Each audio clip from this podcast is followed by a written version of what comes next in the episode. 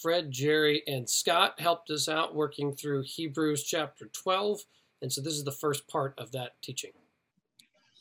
Good deal, Mark. Hey, would you start for us and uh, read the end of uh, chapter 11 all the way to 12.3? How about 11.32? And we talked about this a couple weeks ago. Um, um, this group in the in the Hall of Faith, and and uh, this is no ordinary group. When you watch what they went through, um, good night. So, Mark, if you would start us on that, um, then we'll go to go to work. Okay, this is Hebrews eleven thirty two. and what more shall I say? For time would fail me to tell of Gideon, Barak, Samson, Jephthah, of David and Samuel, and the prophets, who through faith conquered kingdoms, enforced justice, obtained promises, stopped the mouths of lions, quenched the power of fire, escaped the edge of the sword, were made strong out of weakness, became mighty in war, put foreign armies to flight. Women received back their dead by resurrection. Some were tortured, refusing to accept release so that they might rise again to a better life. Others suffered mocking and flogging, and even chains and imprisonment. They were stoned, they were sawn in two, they were killed with the sword. They went about in skins of sheep and goats, destitute, afflicted, mistreated, of whom the world was not worthy, wandering about in deserts and mountains and in dens and caves of the earth. And all these, though commended through their faith, did not receive what was promised, since God had provided something better for us, that apart from us they should not be made perfect. Therefore, since we are surrounded by so great a cloud of witnesses, let us also lay aside every weight and sin which clings so closely, and let us run with endurance the race that is set before us. Looking to Jesus, the founder and perfecter of our faith, who for the joy that was set before him endured the cross, despising the shame, and is seated at the right hand of the throne of God. Consider him who endured from sinners such hostility against himself, so that you may not grow weary or faint hearted. Scott, for four months now, I've been excited to hear you talk about uh, 12 1 to 3. But before that happens, Papa, why the Hall of Faith? Why this chapter of faith for these these readers who are being persecuted? Some, don't you think? Uh, this this group that he's writing to, um, what's he what's he doing to bolster them?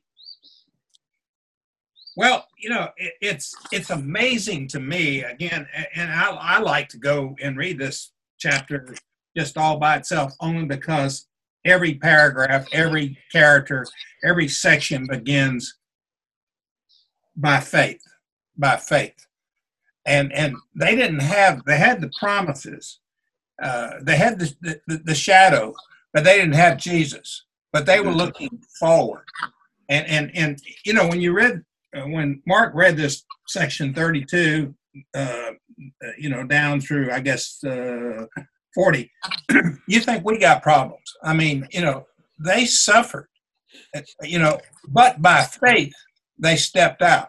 Because um, faith is not, faith is, that is not seen is not, uh, not hope or something like that.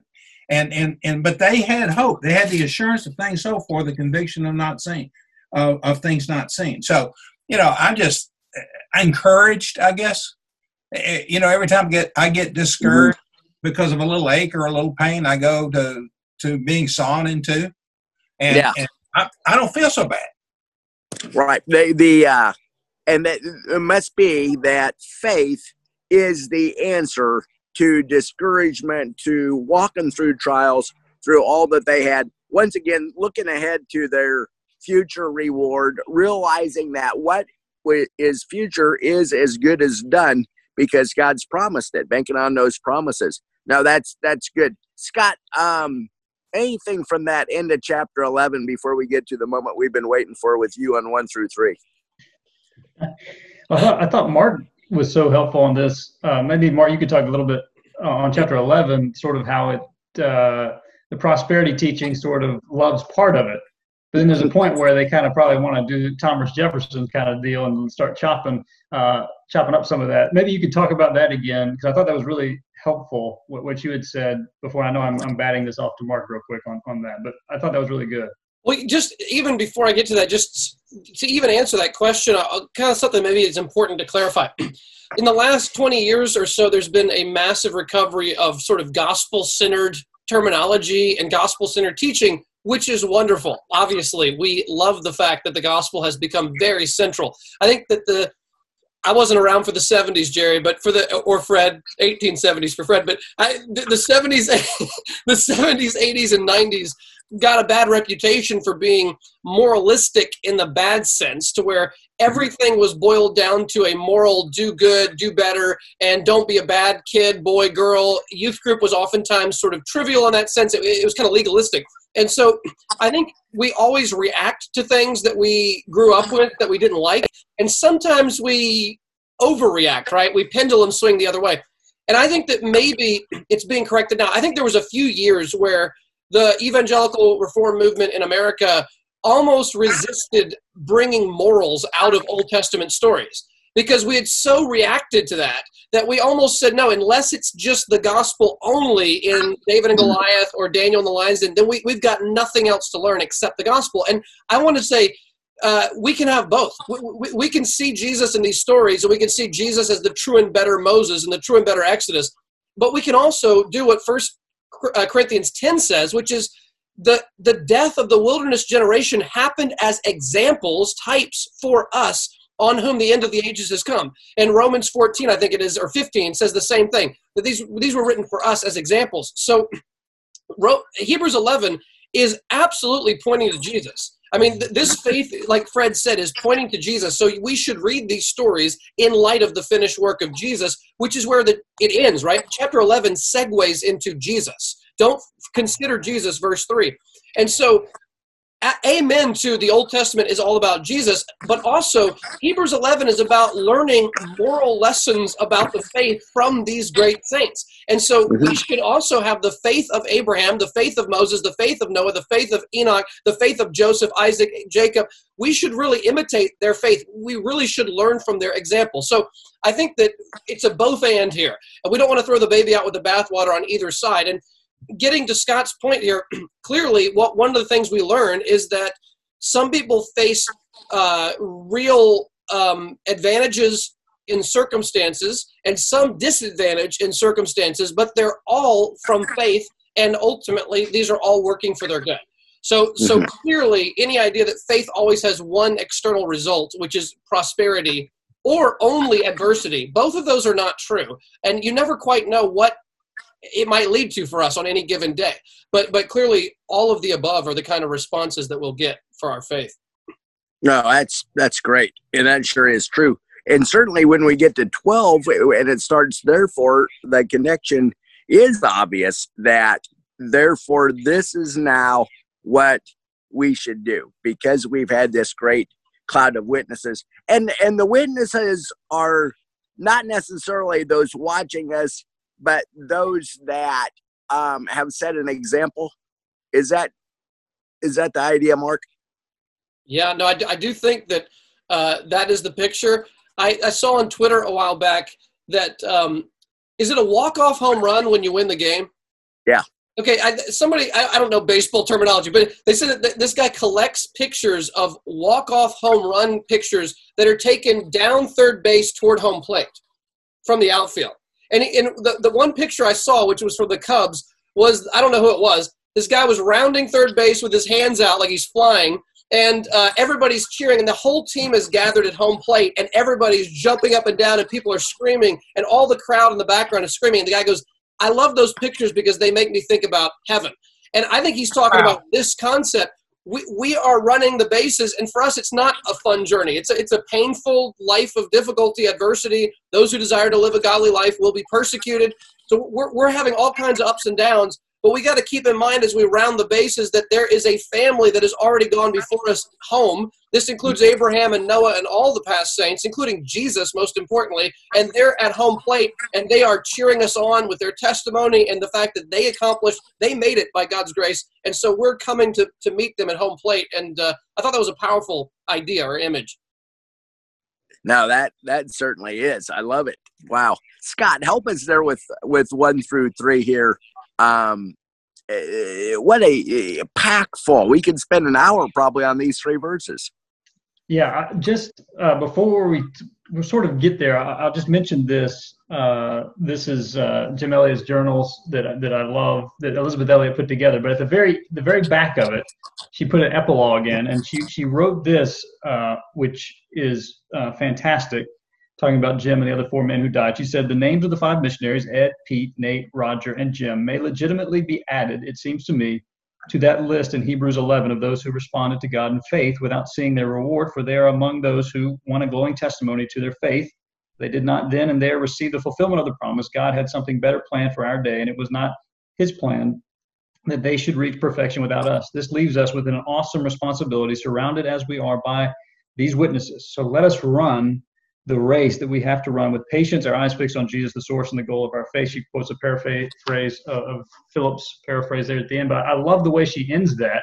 Sort of you, you're inspired. We're so inspired by all these witnesses, just like Mark is saying. People like Jim Elliot, people like Abraham in, in Hebrews 11, and, and women like Rahab, whatever it is. We're, we're so, when we study them, when we see them, we are encouraged to, to run and when we met it, like think through their lives, I think it's just spurs us on. We, you get excited. You want to run with endurance when you consider all these mm-hmm. faithful believers and how God has been faithful to them. I was listening to R.C. Sproul recently talking about this passage in the beginning of 12, and he mentioned Polycarp, who Polycarp was, was killed for his faith, I think, at 86 years old. And they asked him, All you have to do is renounce your faith, and we won't kill you. And, and Polycarp said something like this He said, God has been faithful to me for 86 years. Like, how can I renounce him now. I just so that's just like yes, it's so powerful, so true. We know it in our, in our, life, but to hear an example like that. So I would just say the first thing, how eleven connects to twelve, those witnesses really inspire us to run, uh, run hard uh, for, for the Lord. Now, getting into twelve, I guess I can start with, with twelve.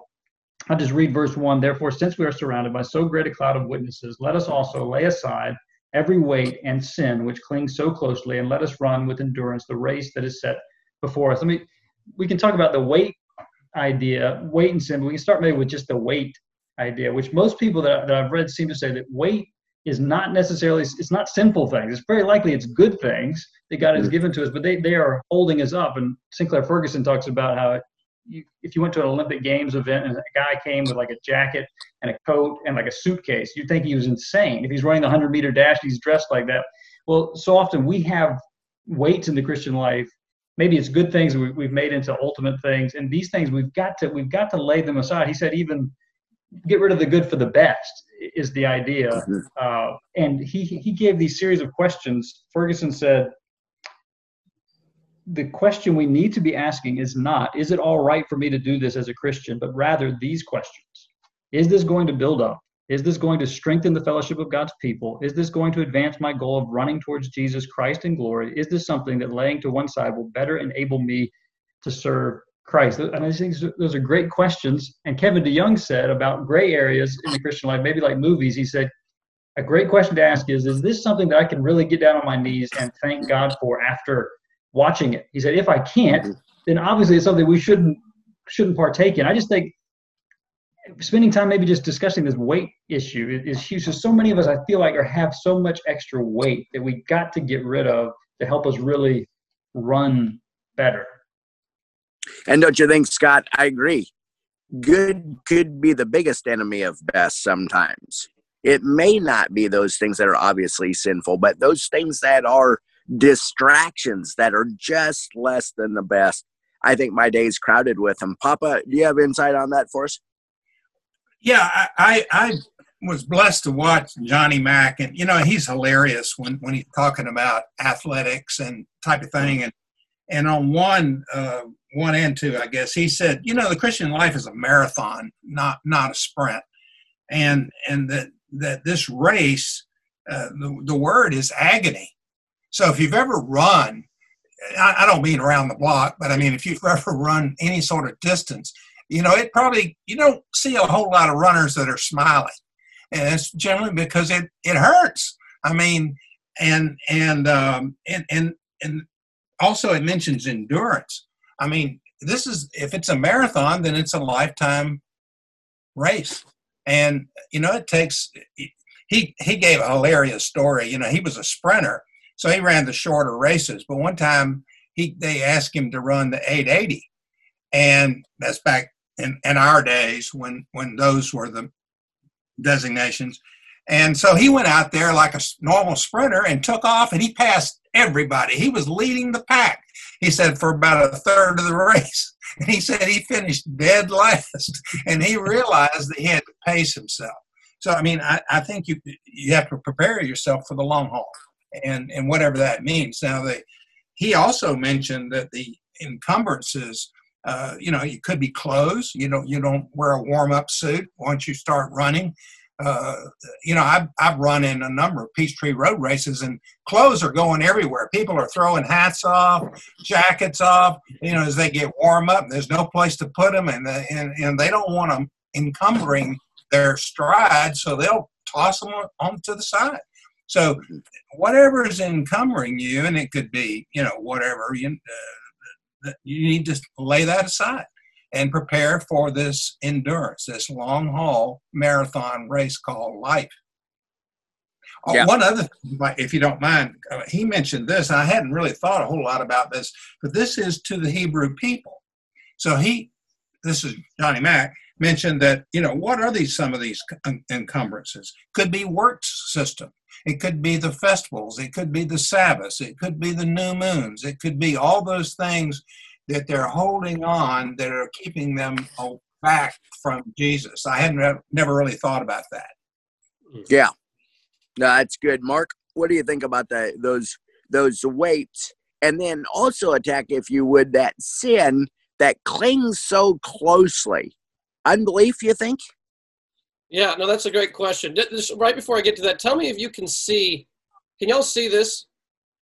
Oh yeah. Yes. I don't know how clear it is, but that's the picture I was thinking of of of him rounding third, and uh, you can sort of zoom in and see the excitement. You can see the the guy over here on uh, the third base coach. Who is that right there? And he they're screaming and but to think it's not just that we're running three bases and then we're home, like Fred is talking about. It's really like you're running for 80 years, maybe, and then you're home, right? So I think that thinking about this image is really encouraging, but realizing that this is not just a quick sprint around the, the bases. This is something that's going to last for the, the you know the rest of your life as a believer, and uh, that's that's a significant thing. I, I, think that you know I'm in my early 30s. Um, I think that for me, I became a Christian at 16, and and and, and something that that I, I kind of had to deal with in my 20s was this kind of this intense zeal at times, just like incredible mm-hmm. burn down the barns zeal. But then I was a couple things. Number one, highly inconsistent myself.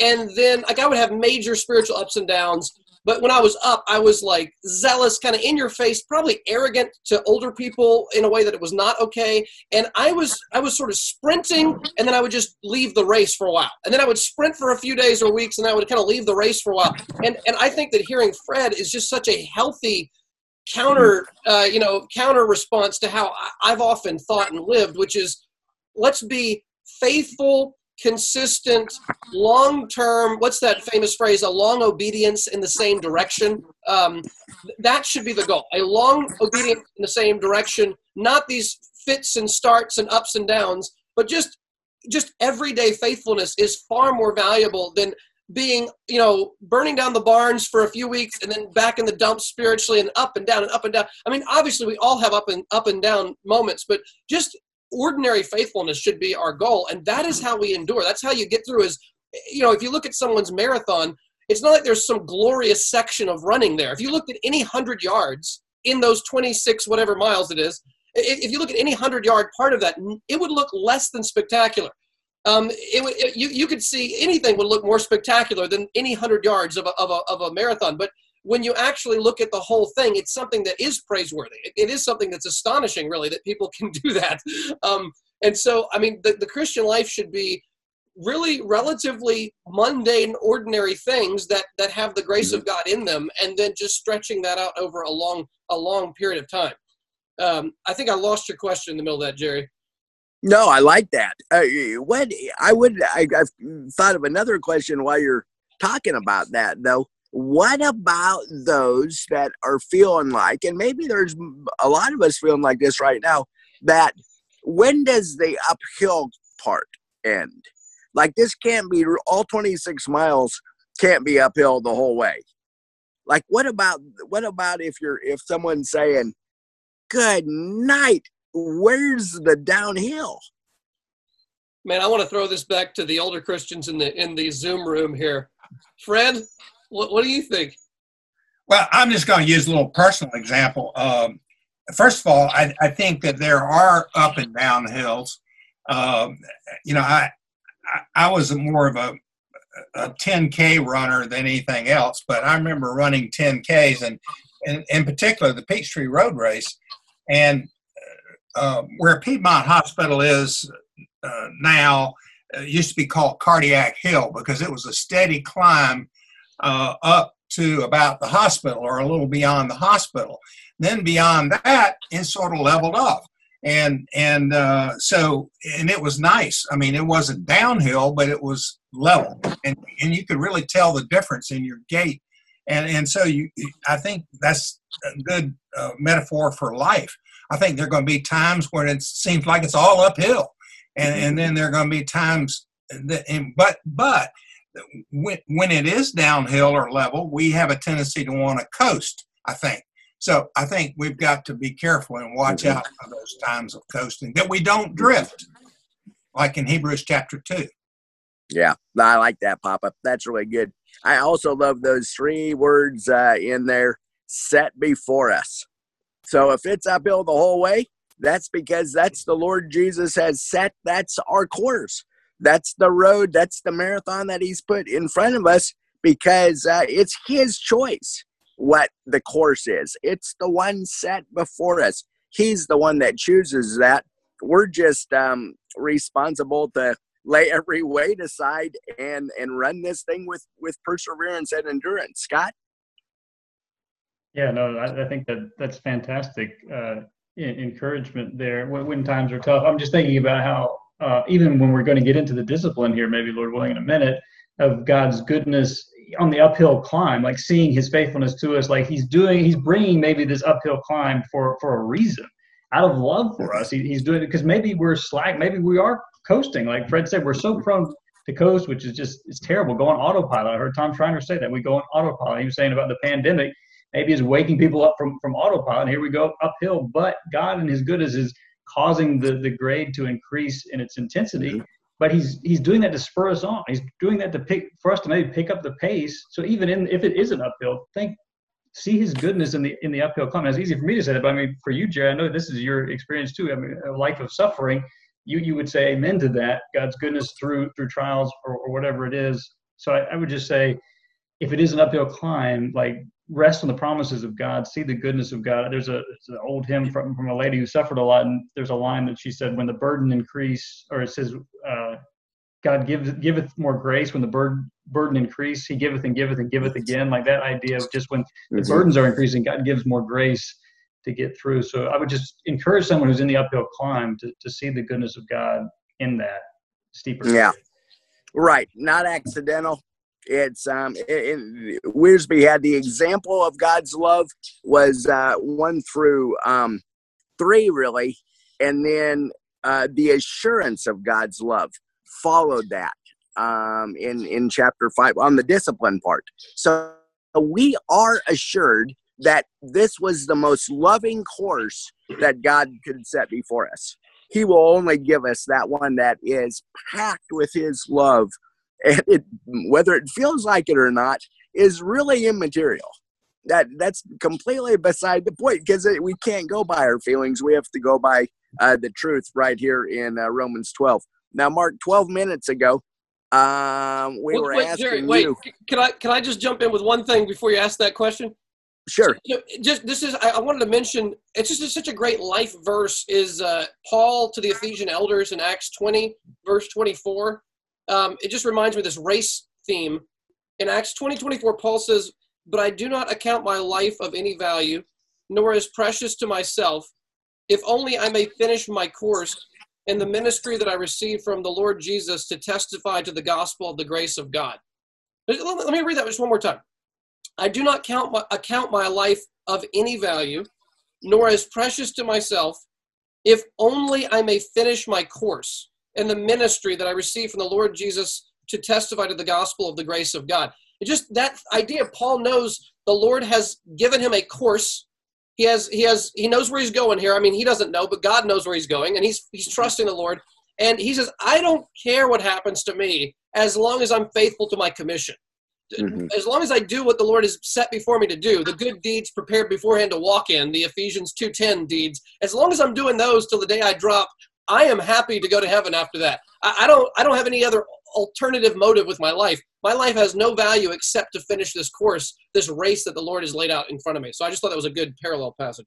The, the number of athletic um, examples or, or uh, word pictures that the, Paul gives us is, is, fascinating. He certainly must have been in love with sports, and um, and I think that for those of us that are, we need to see them, not let them become a which oftentimes for me uh, they're a weight that I need to lay aside, but instead to say these things can teach us some things that sports aren't sinful in themselves unless they become ultimate, like Scott said. But um, how about this sin with cling so closely, Mark?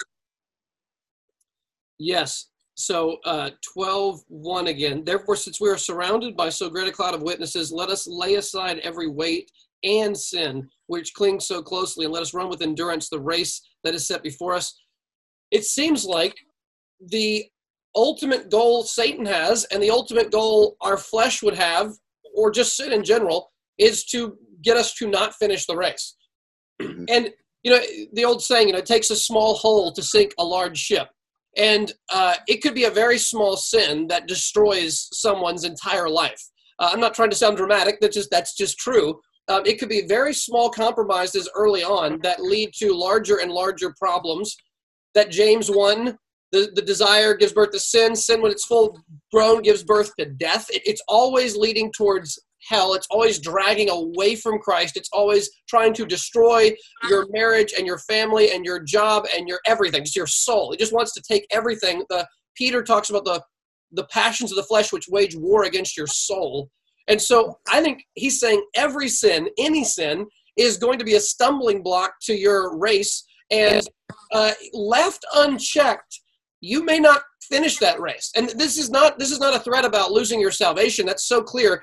But Hebrews has a lot of warnings. I mean, if there's one, it just don't leave Jesus. He's better than everything else. Don't leave him.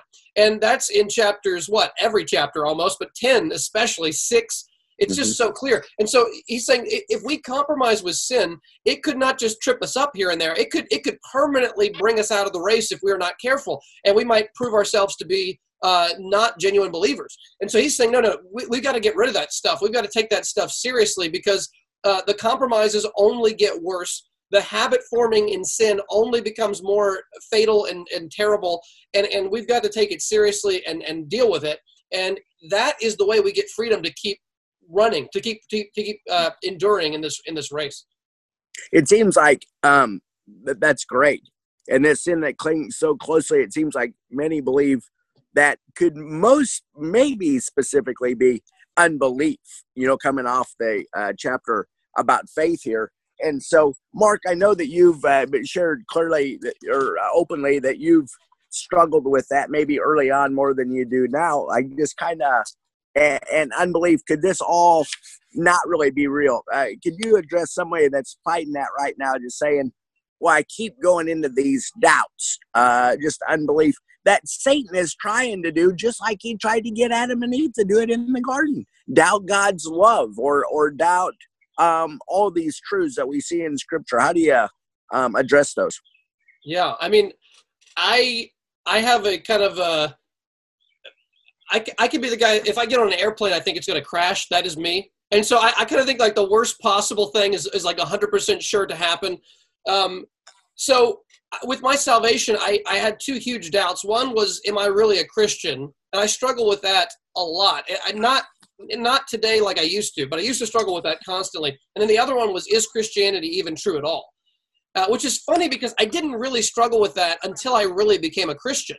Uh, up until then, I just sort of took it for granted. But I, I think it was C.S. Lewis who said you you might assume you trust a rope to hold something up until you're hanging off a cliff by that same rope and then your your faith in that rope becomes a little different in your perspective and i think that my christianity was so casual i just assumed it was true because who cares really and then when i became a genuine christian then it was a matter of eternal life and death and then i was questioning everything because i mean there is some wisdom to say ask the hardest questions seek the answers that you can pray with all you've got like do all that you can if, if it really is if we're talking about eternal life and actual damnation. Like if those are real things, then oh my goodness, we, we don't want to take treat this casually at all. Mm-hmm. And so uh, th- those is Christianity true? Am I a Christian? Were the two battles that for the first probably six or seven years of my Christian, I mean maybe longer. That was just a constant onslaught between those two things. And just real quickly, I mean, getting getting older, wiser Christians around you uh, and talking to them and asking questions and hearing their answers was huge. Uh, Christian apologists who I listened to were extremely helpful to me, and reading some books about that. And then for my assurance, I think it's just the longer you walk with the Lord, the more you believe He's obviously there. I mean, there, there are so many things that happen where you just know intuitively, deeply, profoundly. I, I can't make sense out of anything without Jesus, and everything makes sense with Jesus what alternative worldview makes half the sense out of the world? I mean, atheism makes really no sense to me at all. I'm not saying that, you know, if, if someone wants to talk to me about that, I'd love to talk. But I mean, th- those things just don't make any sense to me about fundamental realities. And so Jesus just makes sense out of everything. And after these years, I have just come to believe that the Lord has regenerated my heart with all the flaws I still have. I really do see the Lord at work in, in a way that makes me think I'm a believer. But um, there are still days where I do ask questions. That that that is true. Yeah, Scott. Um, I have to say that when I read those first three words in chapter twelve, verse two, looking to Jesus, um, I I want to do that more because of the time that you have uh, invested in us in our church. You have been fantastic at helping us to keep our eyes on Jesus. And I'm so grateful for that. And I think that there would be a hundred of us that would say that about your uh, constant emphasis from confessionals to book club to uh, preaching um, to just any time talking to you. And so help us to to understand um, your just perspective from verse two. Yeah, well, I, I, thank you, Jerry, so much. You're, you're about to make me cry uh, with your encouragement. I actually told Liliana uh, recently when we were watching these videos with you and Alan and Mark on, on uh, the Corinthians passage. I said, watch Jerry, like he's just constantly encouraging. He encourages Alan, he's encouraging Mark. So I mean, just thank you for for your encouragement there. You, have got the gift of encouragement, no, no doubt about it. But I was reading this uh, commentary, and they told this story that was that was really helpful. It was the it was 1954. These two men the only two men in, in that time who had broken the four minute mile, uh, Roger Bannister and a guy named John Landy. And they were going to race against each other in this race. And Landy apparently shot off ahead, and Bannister was behind him. And I think after the third lap, Bannister was slowly closing the gap. And then it was the very last lap, they were almost neck and neck. But Bannister was right behind Landy as they were coming around, I think, the final turn. The crowd was cheering, and Landy made sort of this fatal mistake. He just for a split second, he looked down to his side and looked back to see uh, where Bannister was. And in that moment, Bannister went around him on, on the right side. And I thought that's such a perfect picture of when we take our eyes off of Jesus, we're going to stumble, we're going to fall, we're not going to do well. We've got to keep our eyes fixed on Jesus. And it's almost as if, yes, Jesus has gone before us and he's and we're encouraged by that, but we're running to him like we're running to the finish line. Like at Mark's picture of home plate, well, Jesus is there at the home plate, so much better than you know the Cubs team. Jesus is there saying, "Well done, good and faithful servant."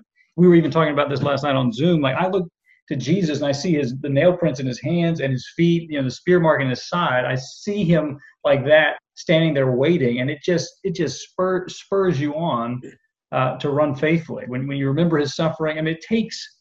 Uh, uh, hard thought, is what one guy said. We have to think about all that he went through.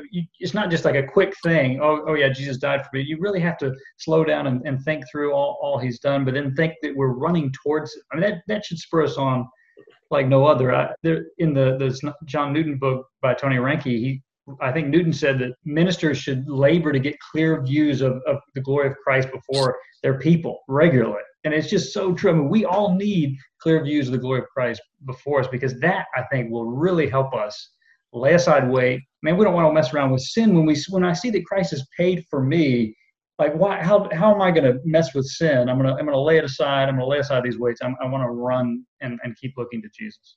Yeah, the comparison there. Jesus is always better once we really take a good look at him than uh, than anything else. Good, Papa. Any thoughts on that? Well, you mentioned uh, again the, the running uh, metaphor that Scott mentioned. These guys running the mile. Uh, MacArthur said, you know, when you're running, you don't look at your feet. He said that's that's that's the cardinal sin of a runner. You don't look down at your feet. You look at where you're going. Number one, you don't want to run into somebody in front of you, and and and then two, there's always the finish line. And of course, for us, the finish line is Jesus, the author or the author and perfecter of our faith. So don't take our eyes off of Jesus. Yeah. No, that's that's that's really good, and also gives. Now I know why I kept finishing like second last all the time. I was looking at my feet. Should have met you 40 years ago, Papa. Uh, this verse three, it's it is amazing. We do see that the race isn't going to be easy. I think at the end of verse two, for the joy set before him, Jesus, for the joy set before him, endured the cross. Um, and certainly we've challenged from all over Scripture that uh, Jesus, he endured. Uh, believers will too. Mark, you talked about that with the health, wealth, and prosperity nonsense. We get to this point and we see even Jesus looked forward. This was interesting in a different way to me this week than I think ever before, realizing that the Jesus was in that battle with faith himself in a way. And yet he looked forward how much more important is it that we look forward, that we keep our eyes on eternal things, that we set our mind and our heart and our eyes on Jesus, on things above, not on earthly things. And he knew there was going to be great joy before him. That's what was coming. And so the uphill, I think, Mark, you said that you don't see the runners with a smile. Um, only if they're thinking about the finish line and the uh, the three uh, topping pizza that's going to be at the end there. then there then there's the smile. So it's not because of the part of the race they're running, but it's to look ahead to it. Mark.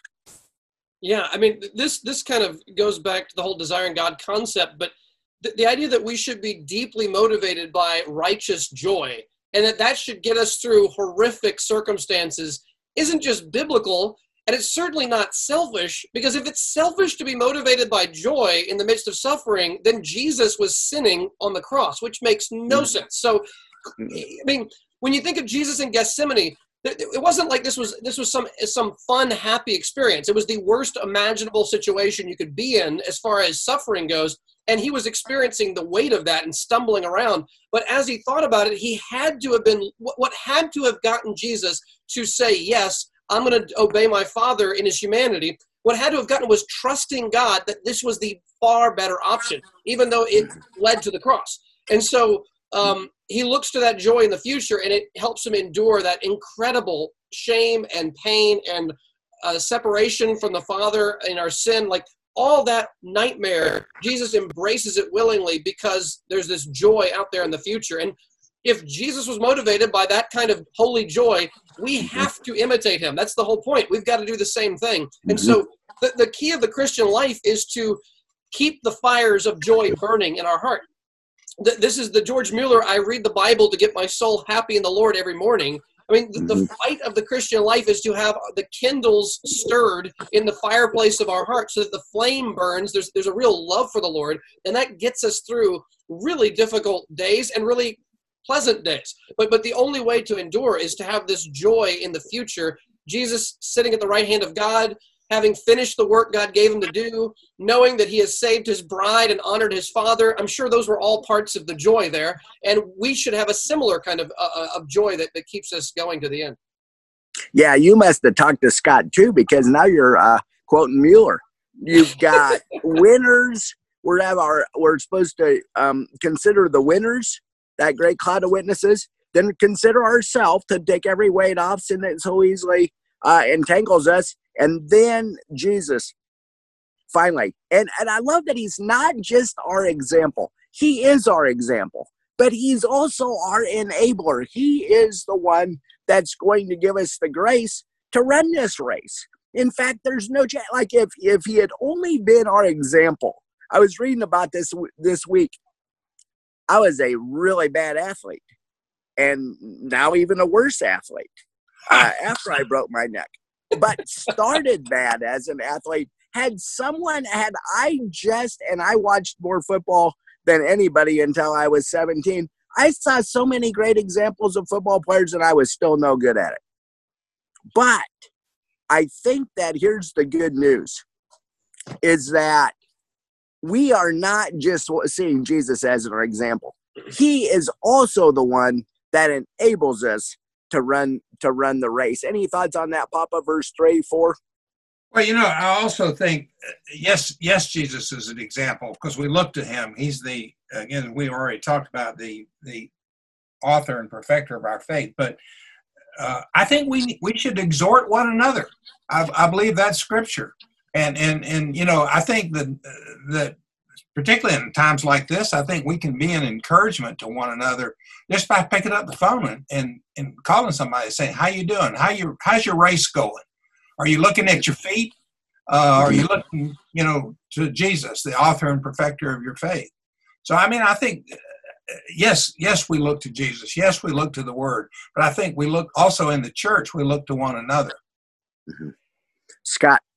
Yeah, I'm, i just wanted to get Mark to comment on, on, one thing before we rush past that. The, the sin uh, which clings so closely. One guy said it's like a branch that comes out and trips us up. I just wanted to, just because it may be possible that some people during this time of social isolation, maybe some people that will listen to this are sort of playing around with sin that they shouldn't be playing around. And I thought, Mark, if you could tell the story of the commercial, I think with the bear, uh, the shampoo commercial or something like that. Remember they brought the bear on, and then there was a lady with the bear, and like if you could tell that story and try to maybe wake somebody up who maybe I don't know somebody who maybe is playing around with sin, and really for all of us to remember the, the danger of sin and uh, just maybe tell that story.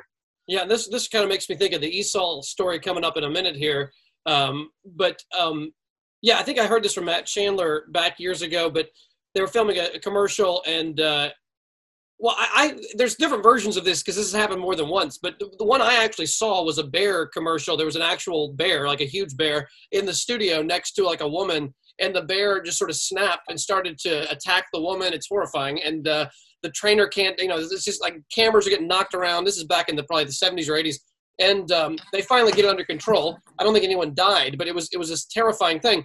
Well, you know, how could how could that happen? Well, we look at that like these people are crazy. What were you thinking? You have, uh, I think Matt Chandler said you have basically the apex predator. Like you have this like killer animal in there that's just waiting to do what it's designed to do, which is pull out its claws and just attack because everything that breathes is food. And so we think we can domesticate and home break and dom- we can domesticate this wild animal. We can put it in the corner of the room, put it in a chair, like in this huge chair next to a woman, and just film a TV commercial because we can we can train this thing. And Matt Chandler said, "What happened with that bear is what's going to happen when you domesticate your sin. You, you, you mm-hmm. everyone kind of thinks that we can we can house break our sin. We can sort of bring it in. We can sort of train it how to work and, and put it in its corner and keep it there and keep it safe and sort of off to the side and no one's really going to know or care and we can kind of manage our sin and he said well you're you're dealing with something that came to steal kill and destroy your whole life and so you're trying to keep this poison, this this ferocious animal alive in the corner, and it, it is going to do what that bear did. It is going to do what it did to David when he was king in the, in the spring. Uh, David's trying to domesticate some sin. Before you know it, the Bathsheba Uriah thing happened. So that that animal tore him apart in a way he could not have dreamed ten minutes before he looked at Bathsheba. There's no way 10 minutes before Bathsheba sighting happened that David had a clue he was even capable of what he was about to do in the next three months and yet he did all of it and more. And so th- that's the idea. We, we should not domesticate this. th- those things. Instead, we should run to the Lord with his arms wide open and say, Get this thing away from me. Help me. Save me from my sins. That's your name, right? Your name is Jesus. You will save your people from your sin. So please do what your name is, which is rescue me from this, deliver me from this. And, and the Lord obviously is gracious to do that. It's great. 100% of the time it's destructive. Scott? Yeah, no, that, that was, that was, that was fantastic. Uh, yeah. Uh, you're, you're saying three and four though, any more on three and four? Yeah, anything more on that. It's interesting about the shedding of, of blood. Uh, Um, you know, it, it was as if uh, the writer here is saying, you guys will never go to Jesus is gone um, in, in shedding blood. And so just continue to persevere. I, it almost reminds me as I got to quit whining about my issues. I didn't understand you. Um, I was I was was thinking about with this where we're um, no one has gone here. He said, "Don't grow weary or faint-hearted um, in your struggle against sin. You have not resisted to the point of um, shedding your blood." And so there's always we don't have an excuse to uh, give into this sin, um, this sin of unbelief or, or any other sin here. Um, Scott, any other thoughts from three Yeah. and four? Yeah, I just remember uh, we talked about this a long time ago at, at book club. I think this idea, this verse, maybe, and for me, it's certainly I, I think I picture Jesus in the garden, like sweating drops of blood in, in that moment. And uh, we talked about how so often we're so quick to give into sin. I think we're we're not even near this level of of fighting against sin. Uh, and I think Grant Crane. Uh, mentioned that night that that was like this turning point for him, where he really, I think, began to really try to battle against his sin, you know, by the power of the spirit and everything. But he had before this, before we talked about this, I think there was this sort of lighthearted, not really, really struggling as much as we we could against sin. I think for him that was this big moment of where he was really going to try to fight harder. Which I think, just like you're saying, like so often we just complain or we just, we just sin just like that without any kind of battle against it. Uh, so yeah, there should be encouragement from this, just considering Jesus and how how much he went through as well in our own fight against sin. Yeah, and if and if we look to him, he'll never say no in in helping us. There there is a hundred percent success rate in the in going to the Word and looking to the Lord Jesus. Papa, anything from three and four there? Well, just on the subject of sin again, I think sometimes we, uh, when we bring that word up, we want to we want to ask what sin or which sin, or, or try to identify the sin. And and it's interesting. MacArthur uh, brought out one of my favorite dead guys, uh, J.C. Ryle, in his book on holiness, because he said this whole section really is preparing us for holiness. And and and what do we say, Mark, in Fight Club? Fight. I mean, it's it's a fight, and of course, Ryle said that. I mean, in his book on holiness, it's really he he directed a lot of his teaching to young men, and and uh, he said the enemies of the world, the flesh, and the devil. So we're carrying around one of the sin components inside of us, uh, in the flesh, that is. So I mean, and it's very easy to just forget that sometimes until it rears its head, whether it be a bear or a lion or whatever. And uh, so anyway, that's all. I just wanted to mention Ryle because he's he's got he talks down through the ages about sin. Papa, that's good because uh, to, no wonder it seems like an uphill battle. The the the one of the components is right inside of us, deceiving us um, day and night, really. And uh, so we need that. That's the fight